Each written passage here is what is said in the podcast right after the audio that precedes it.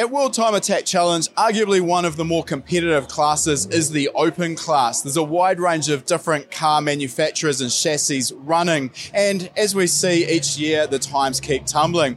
We're here with Benjamin from Benchmark Solutions to find out a little bit more about the Global Aircraft Services Evo 9.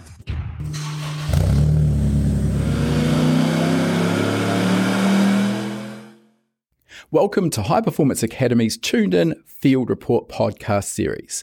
In these special midweek episodes, we look back through our archives to find the best conversations we've had through years worth of attending the best automotive events across the globe.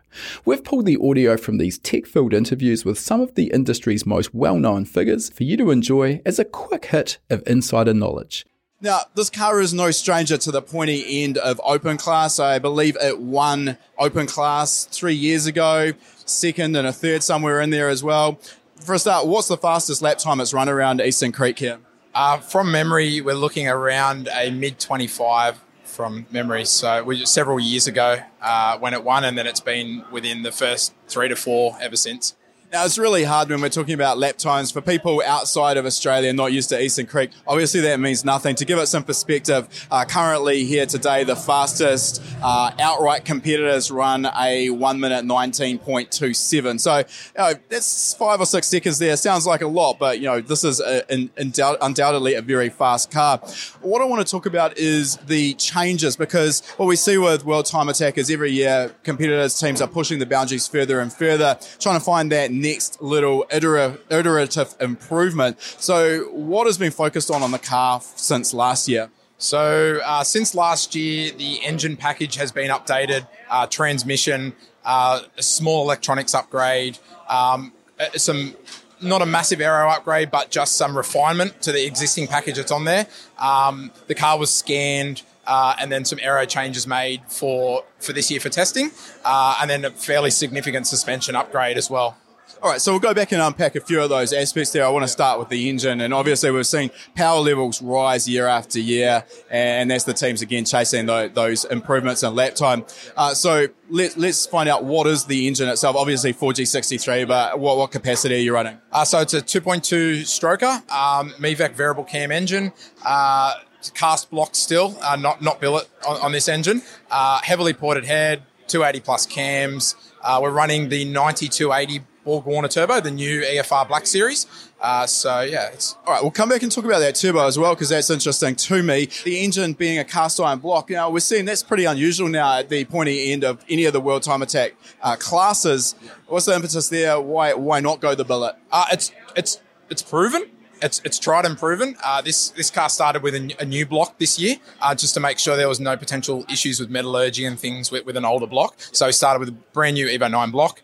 Uh, and then the changes were made internally. It's got a custom billet crank, um, the billet rods, pistons, every, everything custom to suit what, what it what and to get it up to that uh, yeah. 2.2 capacity. Yeah, 2.2 capacity. Um, so that way, it's it's a compromise between uh, the billet blocks. Are, whilst great, you don't see a lot of 4G63 ones running around, particularly in time attack, like a continual circuit. A lot in drag, yeah. uh, but we feel there's not enough proven testing results in in the longer fields of, of then, then like 10 to 15 seconds of running. Yeah, I think it, it is important to understand that while, yes, the Billet 4G63 blocks are proven to now 2,000 plus horsepower, yeah. it's very different running a six second pass down the drag strip to, to several laps around a racetrack. So, uh, in terms of power level and boost level, what are you, what are you at here? Uh, so we've come out today being all new package in every area. We've, uh, it's turned up to about 30, 31 PSI, just over, yeah, so 30, 31 pound.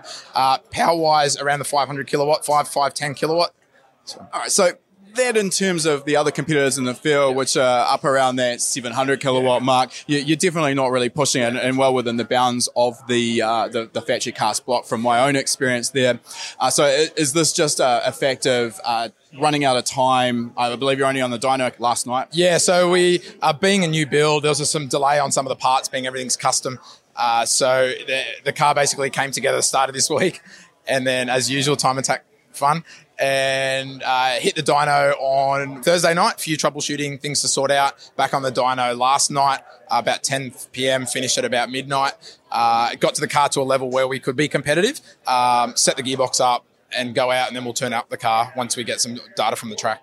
back onto the turbo side of things. So you said you're running the the new EFR Borg-Warner 9280. So that's a turbo that is still relatively little data around on. Can you give us your interpretation of the upsides and, and downsides with that turbo? Uh, yeah, it's uh, doesn't seem to be too many downsides at the moment um, compared to that. This car was running the 9180 last year, so kind of going to the next bigger brother, the new iteration. Uh, on paper, a compressor map is 20% roughly give or take uh, more efficient with same turbine um, running the 1.45 turbine housing um, t4 twin scroll like usual uh, turbo outlet temps are very impressive.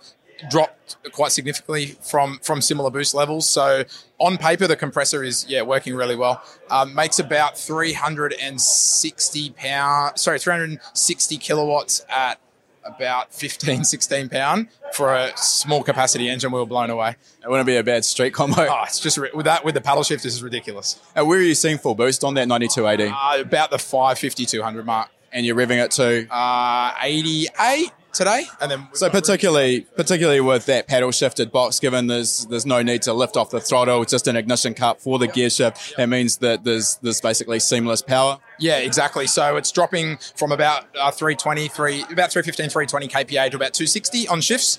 So yeah, it's good. All right, so that brings me to the next point, though, because when you're running what is still a relatively large compressor on a small capacity engine, one of the problems is getting them on boost. But of course, once you're on boost, you can actually run into problems if you drop too low in the engine RPM and you can run that compressor into surge. You've got quite a unique way of dealing with that. Can you talk to us a little bit about that? Yeah, so this car's running a small uh, 32 mil Bosch driver wire um, throttle body. It's actually being used like an electronic blow off valve or like a bypass valve on the, the high compression side of the intercooler, the turbo outlet side. And what's what it's designed for is there's the mapping in the ECU is kind of looking at uh, basically compressor mapping from the data coming in, uh, and then we're required to bypass the surge line, pretty much just bleeding boost off using the valve. Um, it'll just crack open, bleed it out, sling the turbo past the, the compressor surge area uh, based on turbo speed, and then just slam the, sh- the valve shut, and away you go. It's a pretty smart solution. I, I like it. Uh, it's probably a good point to, to talk about the electronics package there. And, and, I know you've got a lot going on, but let's just start with the engine management system. What's it running? Yeah, so this runs an Emtron KV8 uh, engine ECU, um, tuned by Scott Cooner Insight. Uh, so so that whole package, the the engine and the tune, the ECU, that's all come from Scott. Uh, you're involved in some other aspects of the electronics with the car, so you can talk us through what else is in the car to make it run. Sure. So we were involved with um, just had to update the wiring loom. Uh, it's a bit of a work in progress this year, but uh, we just made a fairly substantial upgrade to cover the new sensors for the new engine package. Um, the car was converted from cable to drive by wire. Uh, paddle shift was active added, so there's the, the pump and the paddles and all the inputs regarding for that. We're running a PDM 15 for power distribution. So, for those who aren't aware, PDM power distribution module. So, essentially a solid state electronics package to get rid of fuses and relays. Box. Yep, electronic fuse box. So, everything uh, sensor wise goes into the dash, the ECU, or the PDM, uh, and then the relevant decisions are made regarding which which which needs, needs to make the right decisions. And then the PDM is running the fuel pumps, it's running the compressor, it's running um, all the engine functions, uh, dash, suspension things. Yeah, so.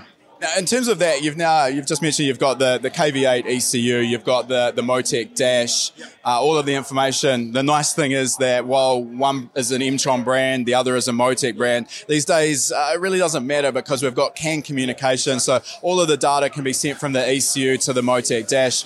So, what are you using for a central logging location, or are you using multiple? Yeah, so the engine parameters itself, because that's handled in a package from that they're looking after that. Uh, we see all those parameters coming across to the dash as a central logger in this case, and then we're getting suspension inputs, PDM and, and load and current inputs, um, engine core engine function inputs, um, and just driver inputs from brakes and suspension and steering angles and so no, you, you, mentioned there that you've added a lot of sensors in the run up to World Time Attack. Can you just briefly sort of tell us what sensors have gone onto it and, and kind of like what the drive for those additional sensors have been? Yeah, so we're kind of mapping the whole uh, com- compressor map or turbodynamics, as it's often known. Uh, so we've got a, a, pressure and temp on the inlet pipe into the turbo, um, pressure and temp on the outlet uh, of the turbo outlet hot side, uh, and then a pressure and temp in before the throttle body. Uh, so on the turbo side, um, we're running a coolant pressure and temp in and out of the radiator uh, and running EGTs in each cylinder. So yeah just about everything you can. Uh, now, uh, without getting too far into the suspension as well, uh, because that's probably a little bit beyond the, the scope of our, our video here, uh, I do want to just talk about some of the sensors that you've added around the suspension and some of the ones that will be added as well. Can you talk to us about those? Yeah, so we're running the non-contact rotary um, suspension sensors from Motec. So these are for uh, shock, travel, or yeah, damper shock. position. Yep. So uh, the have a few benefits compared to the traditional shock pots we've found. Uh, a little bit less sensitive, um, a little bit more sturdy, and about a third of the price. So uh, they're mounted just off a turnbuckle rod off the sway bar, uh, and they read the suspension travel position. Uh, so, which another couple of advantages with those, they are waterproof and uh, you quite often find with the shock travel potentiometers, the linear ones, when they're bolted to a, a, shock, and all it takes is a mechanic to, to take a suspension arm out and leave everything hanging off the shock pot, and it doesn't end too well. So, given the price, not not a great option. Um, all right, so in terms of the development of the car for this year, you've also mentioned that you've gone to a paddle shifted transmission. Let's talk to us about what that is, what what, what model you've got in there. Okay, so it's transmissions from Holinger Engineering in Melbourne. Uh, it's the MFE9 uh, Evo Lancer transmission their bolt-on tranny, uh, has a custom ratio set to suit the engine RPM and the aero load and the speed of the car um, that's been determined by the engineers there. So yeah, Holinger transmission, um, the Holinger paddle shifter kit, uh, their, their solenoids, pretty much their, their whole kit.